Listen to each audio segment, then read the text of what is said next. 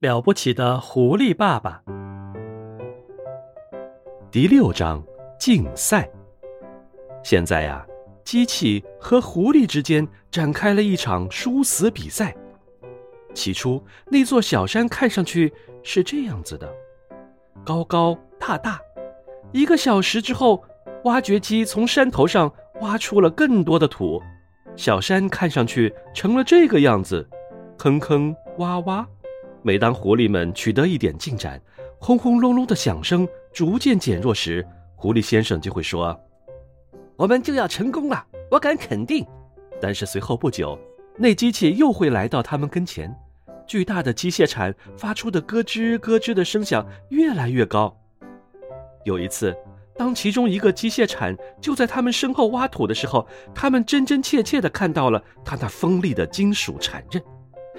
别停下！狐狸先生气喘吁吁地说：“不要灰心，别停下！现在我们随时都会逮住他。”胖子伯杰斯冲邦斯和比恩也喊道：“你看见过他吗？”比恩回头喊道：“没有。”伯杰斯大声说道：“呃呃，但是我想你已经离他呃很近了。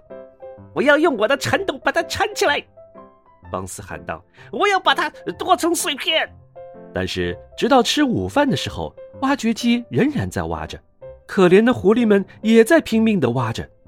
现在，小山被挖去了一大半，成了这个样子，几乎快被铲平了。饲养场场主们也没有停下来吃午饭，他们干得上了瘾，不肯罢手。喂，狐狸先生！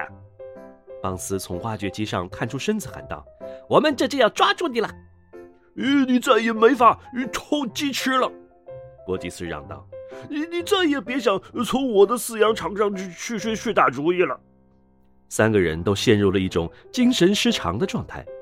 瘦子比恩和大腹便便的小矮个邦斯像疯子似的开着挖掘机，加足马力，以极快的速度用机械铲挖着。胖子伯杰斯跳来跳去，嘴里不停地喊着。呃，加油！呃，加油！加加加油！到下午五点，那座小山成了这个样子，在原来那座小山的位置上出现了一个大坑，挖掘机挖出的那个坑就像是一个火山口，这可是一大奇观。周围村庄里的人成群结队的赶来观看，他们站在大坑边上，盯着下边的伯吉斯、邦斯和比恩。喂，伯吉斯，你们在干什么？我们在这逮狐狸，你们一定是疯了吧？人们嘲笑着，但是这反倒使三个饲养场场主比以前更加疯狂、更加倔强、更加坚定。不抓住狐狸，他们誓不罢休。小朋友们好，我是了不起的狐狸爸爸。如果你喜欢我的故事，可以让爸爸妈妈帮你点一下订阅本专辑。如果你有什么有趣的想法，也欢迎在专辑下面给我留言哦。好了，时间不早了，我要继续对付邦斯和他们三个坏家伙了。